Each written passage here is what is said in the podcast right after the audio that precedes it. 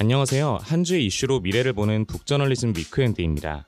weekend를 들으며 팟캐스트에 관심이 생기신 분들, Spotify for Podcasters를 통해 쉽고 빠르게 팟캐스트를 만들어 보세요. 휴대폰이나 컴퓨터로 바로 팟캐스트를 녹음하고 편집할 수 있습니다. 또 Spotify for Podcasters를 통해 애플이나 구글 등 다른 플랫폼에 한 번에 배포하고 관리할 수 있습니다. Spotify for Podcasters 앱을 다운받고 지금 바로 시작해 보세요. 북저널리즘 weekend 시작합니다. 안녕하세요. MC 김혜림 에디터입니다. 북저널리즘 백승민 에디터입니다. 안녕하세요. 현재를 해설하고 미래를 전망하는 소식을 살펴보는 weekend. 이번 이야기는 김혜림 에디터가 준비했습니다. 어떤 이야기인가요? 어, 오늘 출퇴근 하셨잖아요. 그쵸. 아, 퇴근은 아직 안 했죠? 네, 출근만 했잖아요. 출근만 했네요. 네, 출근할 때 이제 지하철로 대부분 출퇴근을 하는데, 지하철에서 요즘 승민 에디터는 뭐 하면서 좀 출근을 해요? 저는 아침에 잠이 부족해서 네. 잠을 좀 많이 자는 것 같고요. 잠을 자면서. 그리고 음악을 들을 시간이 없어요. 네, 아시죠? 맞죠, 맞죠. 그래서 출퇴근할 때 좀 신곡 좀 듣는 것 같아요. 음, 아, 저는 요즘에 좀 팟캐스트를 들어보려고 음. 좀 이것저것 많이 듣고 있거든요. 네. 물론 이제 북저널리즘 위크엔드를 제일 많이 듣는데 이 팟캐스트를 듣다 보면 뭐 눈으로 뭘 보거나 하거나 하면은 이제 집중이 안 되잖아요. 둘 맞아요. 다에. 막 10초씩 뒤로 가고 계속 예, 그걸 몇 번씩 예. 해야 돼요. 그래서, 그래서 저는 아무것도 안 하거든요. 네. 팟캐스트만 듣고 이렇게 좀 허공을 응시하고 있어요. 허공을 응시하면 손잡이를 잡고 있으니까 사람들이 핸드폰으로 뭐 하는지가 이제 창문에 비쳐서 보이잖아요. 네. 그래서 눈으로 그냥 자연스럽게 아, 저 사람은 지금 뭘 하고 있구나. 뭐 어떤 책을 읽고 있구나 이런 걸 보는데 아니, 요즘에 진짜 사람들이 많이 보는 게 있더라고요. 어떤 거죠? 다들 쇼츠를 봐요. 아 유튜브 쇼츠 네, 이런 유튜브 거요? 쇼츠나 릴스처럼 계속 내리면 네. 영상이 계속 나오잖아요. 네네. 그거를 계속 보더라고요, 사람들이. 음. 오늘도 오늘도 이제 라디오 준비를 하고 왔잖아요. 네네. 하면서 봤는데 제가 오늘만 네 명 봤습니다. 아, 진짜 제가 뭐 모든 사람을 확인하러 다니지도 않는데도 제 네. 눈에 그냥 네 명이 보였어요. 어, 네. 그렇군요. 이 쇼츠 뭔지 알죠, 승민 에디터?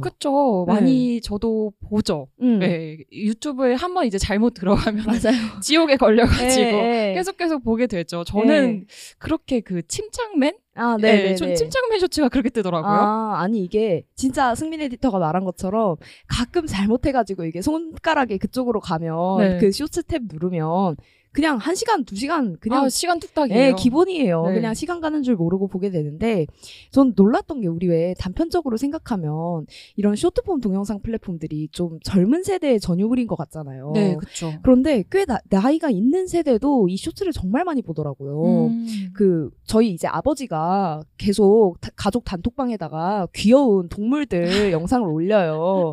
근데 그것도 들어가서 보면 다 유튜브 쇼츠 발이고 그래가지고 아 정말 사람들이 이거를 전 뭐 전 세대 불문하고 많이 즐기는구나 이런 생각을 했어요. 어, 아버님도 보실 정도면 네. 그 정도긴 하겠네요. 아니, 그 그렇죠. 출근길에 네 명을 보셨다고 했잖아요, 네. 오늘.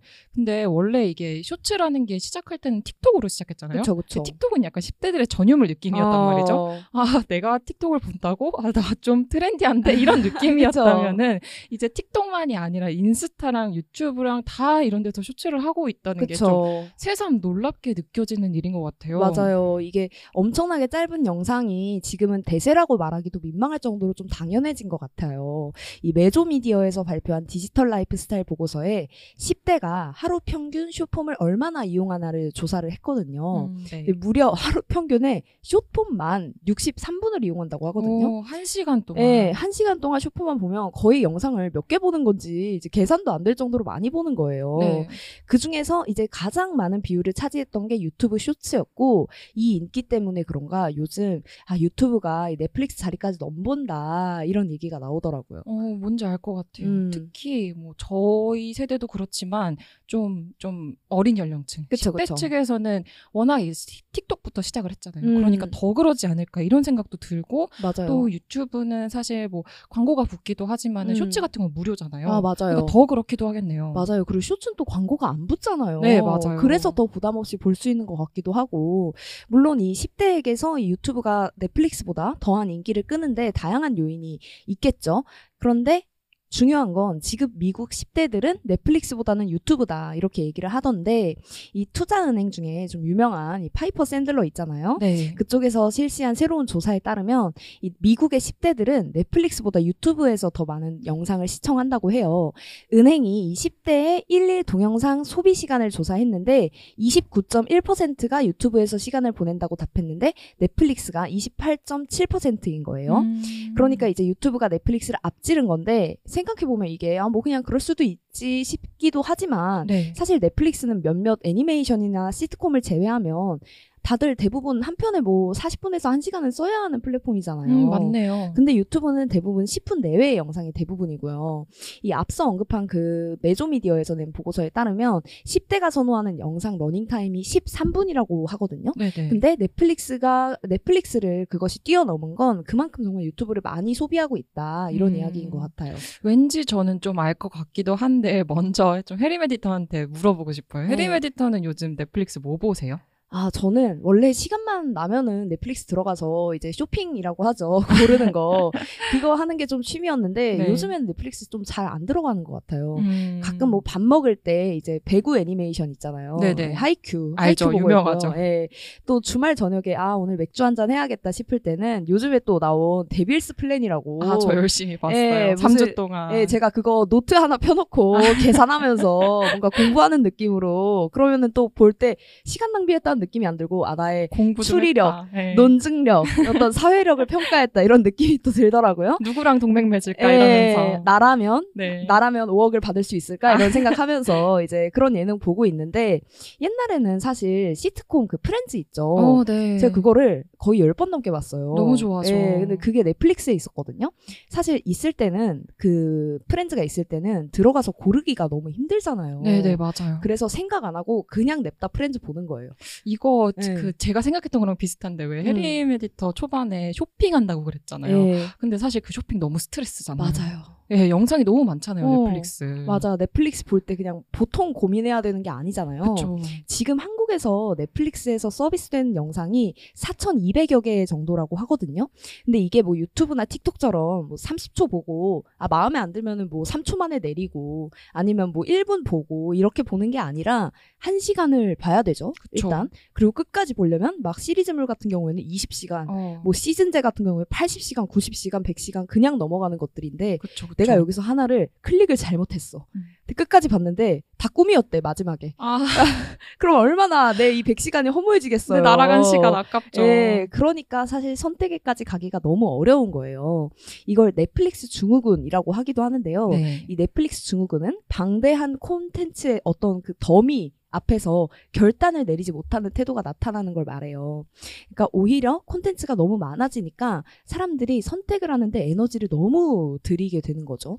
사실 그게 넷플릭스의 강점이기도 했잖아요. 맞아요. 우리 다 가지고 있어. 음. 그러니까는 너가 원하는 거 딱 찾아서 보기만 해. 이게 원래 강점이었는데. 그렇죠. 좀, 네. 맞아요. 그래서 사실 넷플릭스가 썼던 게 long tail 전략이었잖아요. 네, 그쵸. 이 long tail 전략이라는 게 뭐 80%의 작은 다수가 20%의 핵심 다수보다 더 뛰어난 가치를 창출할 수 있다는 이론인데 이 반대에 있는 게 그 파레토 법칙이에요. 네, 네. 파레토 법칙이 인기 상품에 집중하는 어떤 전략이라면 long tail 전략은 하위 80%의 비인기 상품을 가지고 계속해서 수익을 유지하는 모델을 말하는데 음. 그래서 오히려 딱 인기를 끌 거라고 보장된 상품만 만들기보다는 되게 다양한 전략과 내용을 가진 콘텐츠를 만들 수도 있는 게 이 롱테일 전략의 장점이라고 볼 수 있을 텐데요.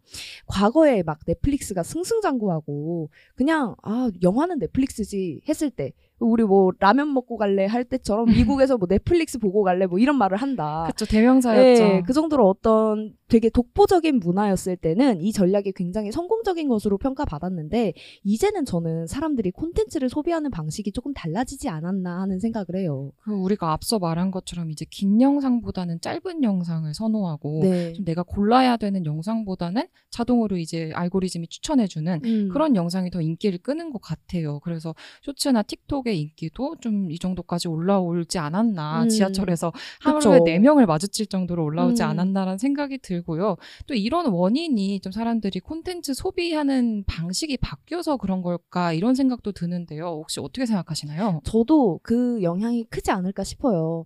제가 또 관련해서 explained를 쓴 적이 있는데 맞아요. 이 팟캐스트와 관련된 explained였거든요. 네네. 제가 이번 라디오 시작할 때 그 출근길 얘기를 꺼냈죠. 네. 제가 팟캐스트 듣는다고 했는데 제가 양심 고백하자면 제가 podcaster예요. 지금 이 위크엔드를 듣고 계신 청취자분들은 어떨지 모르겠지만 저는 팟캐스트를 정속도로는 못 듣겠더라고요. 그냥 그쵸. 내 마음이 그쪽으로 안 가. 내 마음이 1 곱하기로는 안 가고 1.5 곱하기로 계속 손이 가더라고요. 승민 에디터는 어때요? 이 팟캐스터라는 게 좀 동영상을 배속, 배속으로 저 음. 재생하는 그런 거를 말하는 그쵸. 거잖아요. 사실 저도 그렇거든요. 근데 저는 영상을 볼 때는 좀 덜한데 네. 저도 음성 콘텐츠에 있어서는 기본이 1.2배 이렇게 보는 것 같아요. 어. 그 습관이 이제 고등학교 때 인터넷 강의 볼 때. 아 맞아요. 네. 저도 인강 네. 2배속으로 보고 그랬거든요. 그쵸. 시간 네, 아껴야 되잖아요. 맞아요. 한시가 급한데. 그때부터 이제 좀 절여져 가지고 지금도 음. 이제 배속 재생을 유지하고 있죠. 어, 저, 저도 그런데 진짜 배속 재생 안 볼 때, 이제 영어로 들어야 될 때, 그때는 무조건 배속 재생 안 하고요. 네, 이제 네. 한국어다? 그러면은 무조건 배속 재생 하는 그런 습관이 저도 바 뀐것 같아요. 그쵸. 예, 이 팟캐스터라는 게 저나 승미인 에디터처럼 팟캐스트를 좀 빠르게 듣는 사람들을 말하는데, 네. 팟캐스트와 패스트의 합성어거든요. 근데 저는 이런 팟캐스터가 단순히 뭐 팟캐스트나 유튜브에서만 일어나는 현상이 아니라 우리가 정보를 소화하고 받아들이는 현상 저- 잔- 전체가 좀 바뀌었기 때문에 일어나는 문제 같아요. 음. 좀 곰곰이 생각을 해보면 우리가 왜 넷플릭스의 그 메인 화면 앞에서 이렇게까지 고민하고 망설일까? 이 실패하고 싶지 않다는 거거든요. 다 볼 수 없다는 걸 아니까 내가 평생을 써도 이 4,200개의 영상을 다 볼 수 없다는 걸 아니까 최대한 재미있고 최대한 최고의 선택을 해서 내 시간을 가장 효율적으로 쓰고 싶다는 마음 때문일 거거든요. 음. 그리고 팟캐스트도 마찬가지겠죠. 내가 들어야 하는 게 너무 많으니까 빨리빨리 듣고 다음 것도 들어야 할 것 같은 거예요. 틱톡이나 쇼츠와 같은 플랫폼이 이 욕구를 굉장히 잘 겨냥했다고 보이는데 선택에 들일 수 있는 시간 그리고 고민을 줄여주고 대신 빠르게 굉장히 다양한 엄청나게 많은 정보들을 마구마구 쏟아내는 거거든요.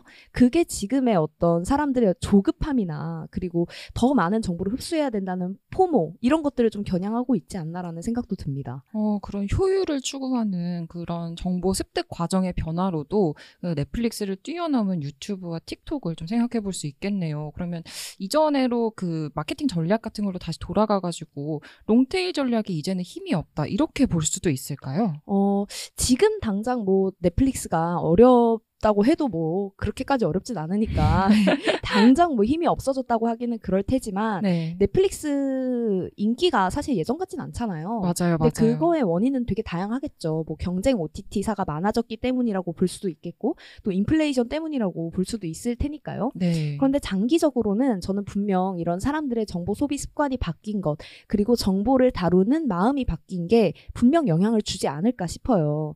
저는 이 변화의 물결을 넷플릭스도 분명 느끼지 않았을까 싶거든요. 음, 어디서죠? 네. 딱 오징어 게임 때. 어. 오징어 게임 때 넷플릭스 구독자가 440만 명 늘었어요. 음. 그때 좀 알았을 텐데, 아, 엄청 잘 되는 히트 콘텐츠가 있으면 사람들이 모이는구나. 그쵸. 이거 가입을- 봐야 되니까. 어, 가입을 하는구나. 그리고 이게 왜 중요하냐면 앞서 이야기했듯이 사람들은 이제 콘텐츠를 선택하는데 시간을 들이고 싶지 않거든요. 음. 그러니까 내가 들어가서 넷플릭스에 다 이제 한 1 정도의 중요성을 가진 영상들이 500개 있는 것보다 네. 하나가 500 정도의 중요성을 가지고 있 으면 그걸 사람들이 더 좋아할 수 있다는 거예요. 음. 왜냐하면 이것만 보면 사실 다른 거 안 봐도 되고 이게 최선의 선택이라는 생각이 드니까요. 그래서 야 오징어 게임 이거 우리가 미는 거야. 그리고 너 후회하지 않을 거야라는 curation을 넷플릭스가 이 메인 화면에 딱 걸면서 대신 해주고 인기를 끌어서 그만큼 소문도 나면 사실 사람들 입장에서는 그 수많은 넷플릭스 영상 중에서 고르기보다는 검증된 것 하나만 그리고 골라진 것 하나만 보면 되는 거잖아요. 그쵸. 그런 점에서 이 넷플릭스의 롱테일 전략이 과거만큼 힘을 쓰고 있지는 못할 수 있다 이런 생각도 듭니다. 네, 과거 과거에 티빙도 환승연애가 대박이 나면서 아, 엄청나게 맞죠. 많은 그 이용자를 끌어모았다고 하잖아요. 음. 그리고 최근에 디즈니 플러스도 무빙이 대박 나면서 월간 이용자 수가 40% 증가했다고 봤거든요. 네. 넷플릭스뿐만 아니라 OTT 서비스들도 이제 좀 short-form의 전략을 취하게 되지 않을까 이런 전망을 네. 하게 되네요. 맞아요. 뭐 물론 넷플릭스가 오징어 게임을 뭐 30초 러닝 타임으로 만들 수는 없겠죠. 근데 30초씩 뭐 잘라서 보여줄 수도 없겠죠. 넷플릭스는 그런 플랫폼이 또 아니니까요. 그렇죠. 근데 short-form의 외형을 그대로 따올 수 없고 또 그렇다고 되는 것도 아니니까 이제 넷플릭스가 해야 될 건 뭐냐 사람들이 왜 쇼폼을 원하고 음. 왜 쇼폼을 몰리고 쇼폼을 좋아하게 됐는지를 좀 생각하고 그 전략을 넷플릭스에는 어떻게 적용할 수 있을까를 생각하면 차기 OTT의 승자도 이제 넷플릭스가 될 수 있지 않을까 하는 생각입니다. 어, 그렇군요. 네. 출근길의 즐거운 유튜브 쇼츠에서 시작해서 넷플릭스의 미래까지 점쳐봤습니다. 그럼 오늘의 위크엔드는 여기서 마무리합니다. 내일은 저 백승민 에디터가 준비했는데요. 이번 시간에 유튜브와 넷플릭스 이야기를 했다면 다음 에피소드에서는 본격 방송 이야기를 해보려고 합니다. KBS가 지금 위기 상태에 놓인 거 아시나요, 여러분? TV 수신료는 분리징수가 시작돼서 수입이 감소하고 이사와 사장도 교체가 진행 중이에요. 지금 KBS에는 무슨 일이 있는 걸까요? 북저널리즘 신간 KBS 죽이기와 함께 알아보겠습니다. 북저널리즘 위크엔드는 북저널리즘 웹사이트와 애플 팟캐스트, 스포티파이, 네이버 오디오 클립, 유튜브에서도 만나보실 수 있습니다. 그럼 내일도 위크엔드에서 만나요.